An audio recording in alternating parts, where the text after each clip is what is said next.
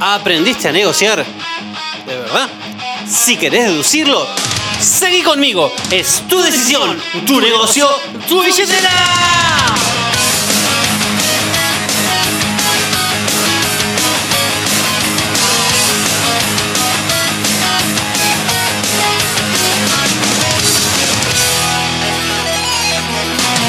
Hola centenarios, ¿cómo están? ¿Cómo anda la raza de agentes inmobiliarios expertos o en camino a hacerlo? De este lado te habla Gabriel Fabiano, soy broker de RIMAX Centenario y siguiendo esta segunda saga de podcasts ocasionales, que los hago precisamente para seguir dándote herramientas para que crezcas como agente inmobiliario, porque tu progreso como agente es directamente proporcional al progreso de tus ingresos, te cuento que hoy te voy a dar 5 ideas más de negociación. Pero antes quiero decirte que por favor no te olvides que hoy, mañana, pasado, la semana que viene, el mes que viene, el año que viene o la década que viene, en cualquier momento me podés recomendar con personas que quieran crecer. Porque voy a seguir buscándolos durante toda la vida y lo mejor de todo, encontrándolos y haciendo un hermoso y lindo equipo de trabajo, como el que tenemos, como el que la estamos rompiendo. Y ahora, volviendo a las cinco ideas de negociación. Al igual que las cinco anteriores, son más bien derivadas de los ejes centrales de la negociación, los cuales los voy a volver a nombrar porque la verdad deberías entenderlos y llevarlos a la práctica. Y empezando el podcast en 3, 2, 1. Modelo ganar-ganar. La negociación empieza en el momento cero. Asertividad, diálogos y valor, posesión versus interés, negociador o transmisor de mensajes. No absorber emociones, sino capturarlas como información. Manejo de objeciones, venta diferida, venta perdida, la confianza que se genera en estos patos y logos, como echar elevator pitch, setear expectativas, los dos a veces de las ventas y algunos temas más. Entonces, esto no lo edité, lo dije así todo de una. ¿eh? Ahora sí, voy con las cinco ideas. Idea, número, uno. No, es mi conclusión, es la tuya.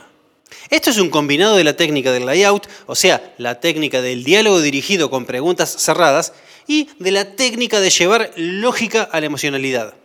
Para empezar, quiero reiterar algo de lo que siempre les hablo, que para mí es el mejor, el mejor, el mejor de los siete hábitos de los agentes, de las personas en realidad, altamente eficientes, y es la escucha, comprender al otro, comprender para ser comprendido. Y hablando de negociación, para lograr negociaciones efectivas, tenés que lograr influenciar en otros. Y para influenciar, te tienen que escuchar a vos lo que querés. Y eso lo vas a lograr recién después que vos los escuches a tus clientes primero. ¿Y por qué? Porque las personas que se sienten escuchadas tienden a escucharse a sí mismos con más atención y a evaluar y a clarificar abiertamente sus propios pensamientos y sus propios sentimientos. Además de, como dijimos en la técnica de raciocinio sobre la emocionalidad, suelen adoptar posturas menos confrontativas y están más dispuestos a escuchar el punto de vista de la gente. Entonces, dicho todo esto, cuando querés lograr algo de alguien, por ejemplo, de un comprador o de un vendedor, tenés dos opciones. Una que vos le digas a este comprador barra vendedor lo que querés que haga. Y le podrás agregar que vos querés que haga eso porque es bueno para él, por sobre todas las cosas. Y que si bien vos también te conviene porque te interesa, por ejemplo, cobrar una comisión, el beneficio realmente es para él. Realmente es para ese comprador o para ese vendedor. Porque es algo muy bueno para él acorde a su interés. Y te va a poder escuchar, y te va a escuchar seguramente. Pero de esta forma únicamente vas a conseguir buenos resultados si esa persona, si ese cliente se deja liderar por vos en su totalidad. Ahora bien, en caso que no suceda, ¿qué hacemos? Simplemente hacemos que vos no le digas qué hacer, por más que sea conveniente para él, sino hacemos que él decida y concluya qué hacer. Que sea idea de él y una conclusión de él. Entonces, nuestra magia, nuestro humo, nuestro show, ahí es hacer que llegue el mismo cliente, ese comprador, ese vendedor, por sus propios medios a donde nosotros queremos que llegue. Y lo logramos haciendo preguntas e inclusive haciendo que las respuestas a esas preguntas las dé el mismo cliente, ese mismo comprador o vendedor. Y si no encuentra las respuestas, en vez de dárselas vos, le seguís haciendo preguntas que direccionen el razonamiento del cliente hasta encontrar la respuesta buscada. Por ejemplo, te doy un ejemplo tonto. Si el cliente te dice, y mira, no me acuerdo cómo me llamo. Bueno, en vez de decirle, tu nombre es Juancito, podemos preguntarle, ¿y dónde podrías averiguarlo? Y tal vez en mi DNI está. Bueno, ¿y dónde está tu DNI? En mi billetera, espera. Uy, mira, ¿sabes qué? Me llamo Juancito. Genial, es su conclusión, no la tuya. Entonces, llevándolo al rubro inmobiliario, ¿Qué querés, señor propietario? Vender mi propiedad. ¿Y qué podrías hacer para venderla? Darte la voz, agente inmobiliario experto. Bueno, demasiado fácil ese ejemplo, ¿no? Voy con otro. Señor propietario, ¿por qué crees que no se ha podido vender tu propiedad aún? Y porque no se vende nada, ¿viste cómo está todo? Este mes se vendieron 3.453 propiedades en Cava. ¿Por qué crees que se vendieron esas y no la tuya? Seguramente porque bajaron el precio, tanto que las están regalando, las están rifando. ¿Todas? No, bueno, todas no, algunas. ¿Y las que no? ¿Cómo habrán conseguido venderlas? Bueno, no sé, seguramente ajustando un poco el precio. Tal vez deberíamos hacer lo que ellos hicieron para vender la mía. Obviamente, son diálogos muy resumidos para citarlos como ejemplo, porque estas conversaciones pueden durar media hora, una hora. Pero la idea es que con precisión quirúrgica lleves con preguntas, como un buen psicólogo, a que ese comprador o ese vendedor concluya lo que vos querés que concluya, lo cual es un beneficio enorme para él. Idea número dos. Entender que la negociación es parte del proceso. Eh, Gaby, ¿eso es una técnica de negociación? Mira, en realidad no. Pero para nosotros, los inmobiliarios, parece que sí. ¿Y por qué? Porque según una encuesta basada en pura intuición personal, o sea, sin ningún tipo de rigor científico, al menos el 70% de las reservas caídas se cayeron por ineficiencia del inmobiliario. Normalmente por falta de expertise en negociación. Resulta obvio. Pensalo así. Resulta obvio que una negociación fracase si la lleva adelante una persona que no es experta en negociación. ¿Verdad? Bueno, de igual manera, también resulta obvio que una persona no es experta en negociación si no tiene mucho entrenamiento y experiencia en negociación. ¿Estamos bien? ¿Se entiende? Entonces, lo primero es pensar en cuál de los tres grupos de agentes inmobiliarios estás vos. El grupo 1 son esos inmobiliarios que no tienen expertise en negociación. A este grupo se le van a caer un montón de reservas. Se le van a caer las reservas que a otros no se les caerían. O sea, le va a salir bastante caro estar en este grupo. Obviamente, todos los agentes en su etapa inicial están en este grupo, porque nadie nace sabiendo. El grupo 2 son inmobiliarios que saben negociar, porque tienen experiencia y entrenamiento en negociación. Este grupo va a cerrar la mayoría de las ofertas que recibe. Y de hecho va a conseguir las ofertas, porque eso es parte de la negociación. Y por último tenemos el grupo 3, que son esos inmobiliarios que creen que saben negociar porque escucharon algunos conceptos de negociación ahí y cerraron tal vez algunos acuerdos. Pero en el fondo están más cerca del grupo 1 que del grupo 2. O sea, también les sale bastante caro estar en este grupo. Digamos que están en la transición de un grupo al otro. Lo complejo de este grupo es que muchas veces muchos agentes se estancan acá y nunca se terminan convirtiendo en expertos, sino que repiten los mismos errores y aciertos también durante toda su carrera. Por esa razón sus resultados se amesetan. En el fondo, nunca dejan del todo de ser transmisores de mensajes, como un ejemplo de tantos. Tal vez con un poco más de tacto, pero no más que eso. Entonces, sincérate y definí en qué grupo estás vos. Y también definí a dónde querés ir. Y como seguramente definiste que querés ir al grupo de los expertos, por eso estás escuchando esto, ¿por qué te copa? ¿Por qué hacen más operaciones? Y encima las hacen más relajados, son unos capos. Pero bueno, como querés ir ahí, recién ahora vamos al título de este tipo. La, negociación, es parte del proceso. Es tan parte del proceso como un prelisting o como la prospección. Entonces, mi primera sugerencia es entrenate de verdad en negociación. Segunda sugerencia, no le huyas a la negociación. Lo que no podés cerrar es porque no lo estás sabiendo negociar. Entonces, esforzate intensamente en encontrarle la vuelta porque así lo vas a terminar cerrando o al menos te vas a terminar entrenando en negociación. Por ejemplo, tenés una propiedad sin movimientos, negocia y achá el precio hasta que aparezca un comprador. Tenés una propiedad con movimiento sin reserva, negocia y echa el precio hasta que aparezca el comprador. O negocia con los que la visitaron para conseguir una oferta. Tenés una oferta que no se acepta, negocia con el comprador y con el vendedor hasta que se acepte. Que quede claro que todo lo que no conseguís cuando tenés un cliente adelante es simplemente por falta de expertise en negociación. Por eso, es parte del proceso. Es una parte intensa del proceso porque está en todo el proceso en realidad.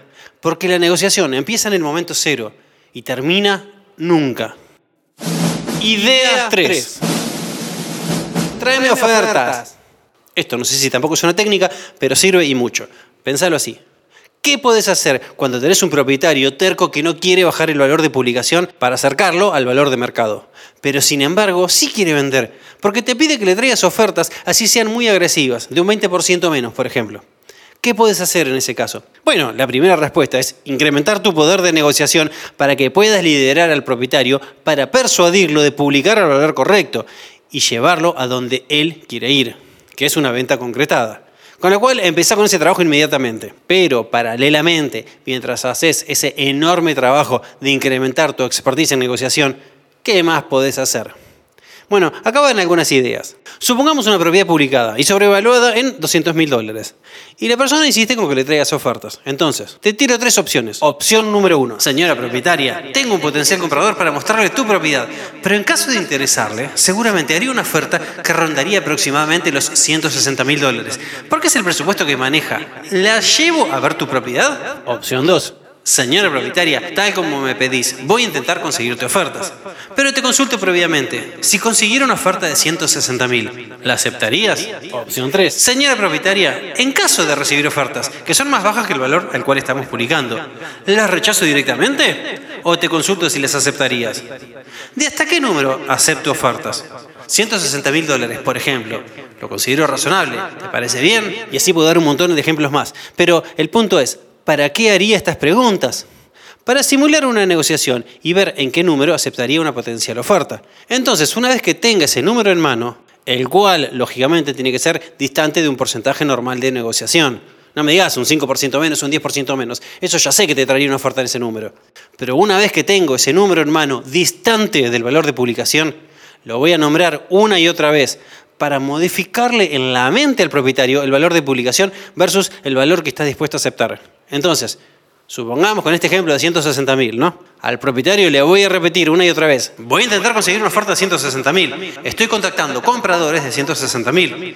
Estoy comentándoles a mis colegas que podemos cerrar en 160 mil. Y le repito una y otra vez, 160 mil, 160 mil, 160 mil. Y algunos días después de repetirle mucho, 160 mil, le voy a decir al propietario, señor propietario, tengo una idea.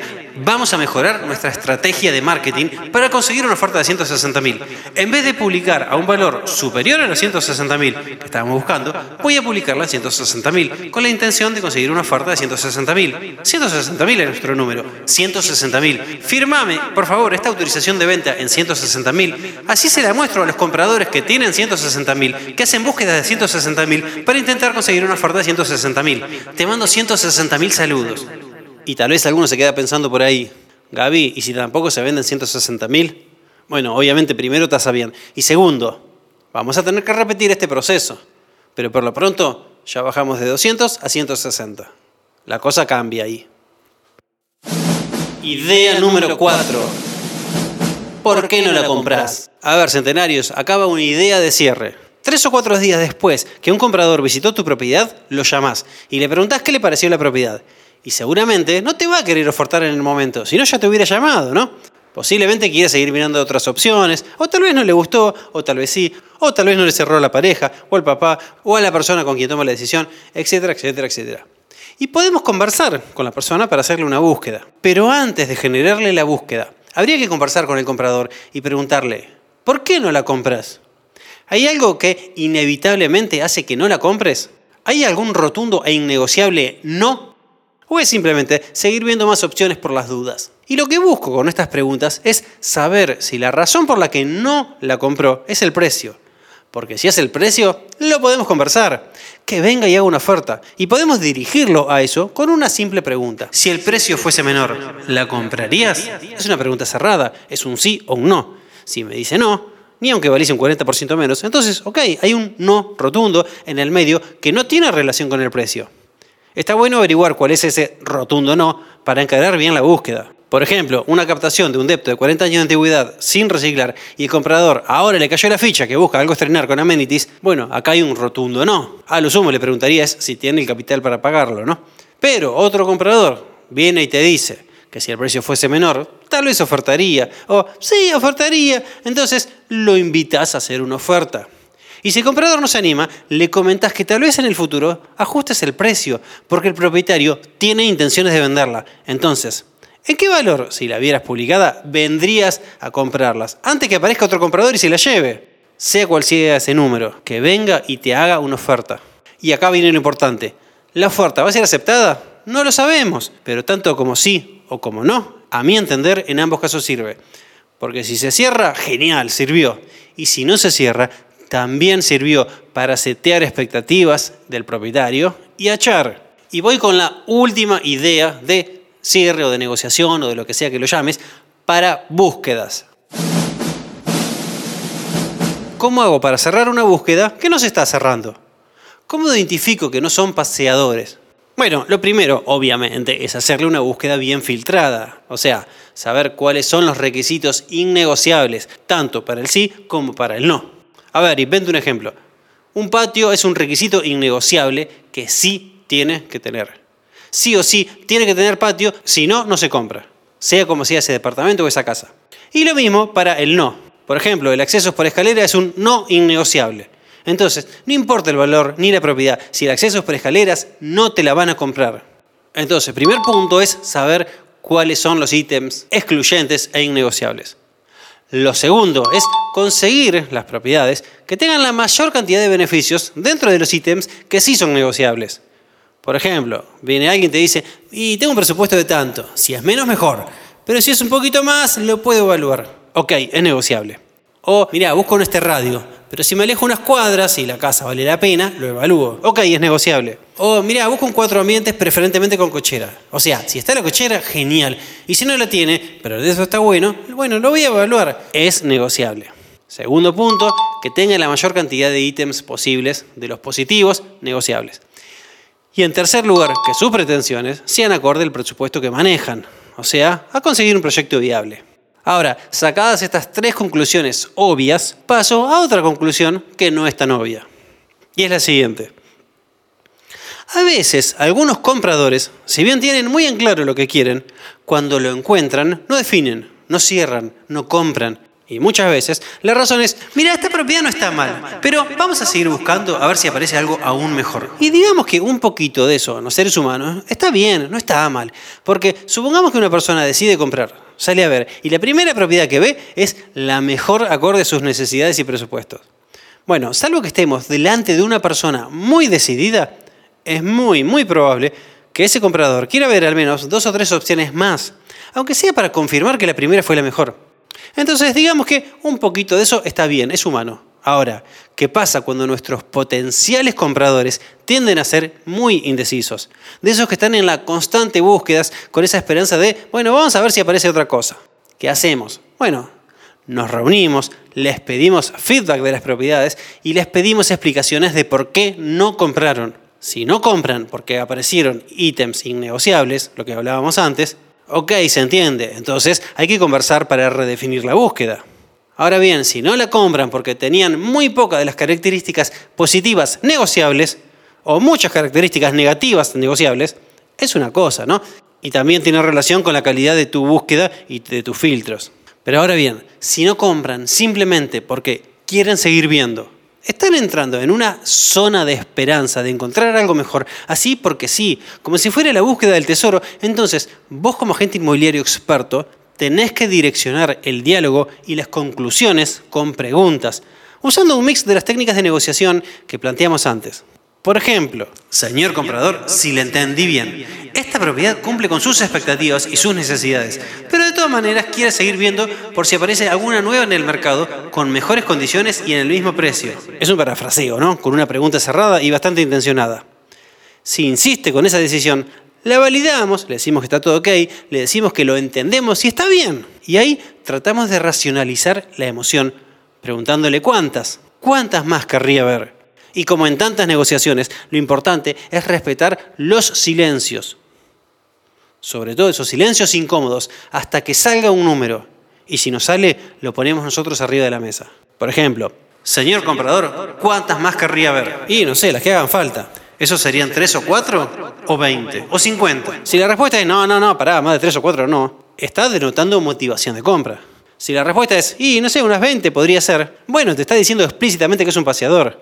Y si la respuesta es, no sé, todas las que hagan falta, si sean 50, bueno, ese potencial comprador puede seguir siendo potencial de por vida y nunca convertirse en un comprador. Entonces, para aquellos con motivación de compra que quieran ver tres o cuatro más para terminar de definir, ok, perfecto, damos la milla extra y se las mostramos. Y luego, reunión y a definir cuál se reserva. Porque el mismo comprador se comprometió consigo mismo a comprar después de ver ese número de propiedades. Y un poco también se comprometió con vos. Entonces repito esto, que es lo más importante de todos. Aquellos compradores con motivación de compra, después de ver esa X cantidad de propiedades que definieron ver, los citamos a una reunión para definir cuál se reserva. Porque el mismo comprador se comprometió consigo mismo a comprar después de ver ese número X de propiedades. Y también se comprometió con vos. Dicho esto, para cualquier idea, consulta, sugerencia o lo que sea, me podés contactar en mis redes sociales arroba Gabriel Fabiano Remax, a mi celular 11 60 06 57 85, a mi mail gfabiano arroba o en la oficina personalmente o como quieras. Y cierro recordándote que lo que hoy tenés es consecuencia de lo que fuiste y lo que vas a tener es consecuencia de lo que hoy sos. ¿Por qué? Seguramente ya sabes la respuesta. Sí, porque los números hablan por vos.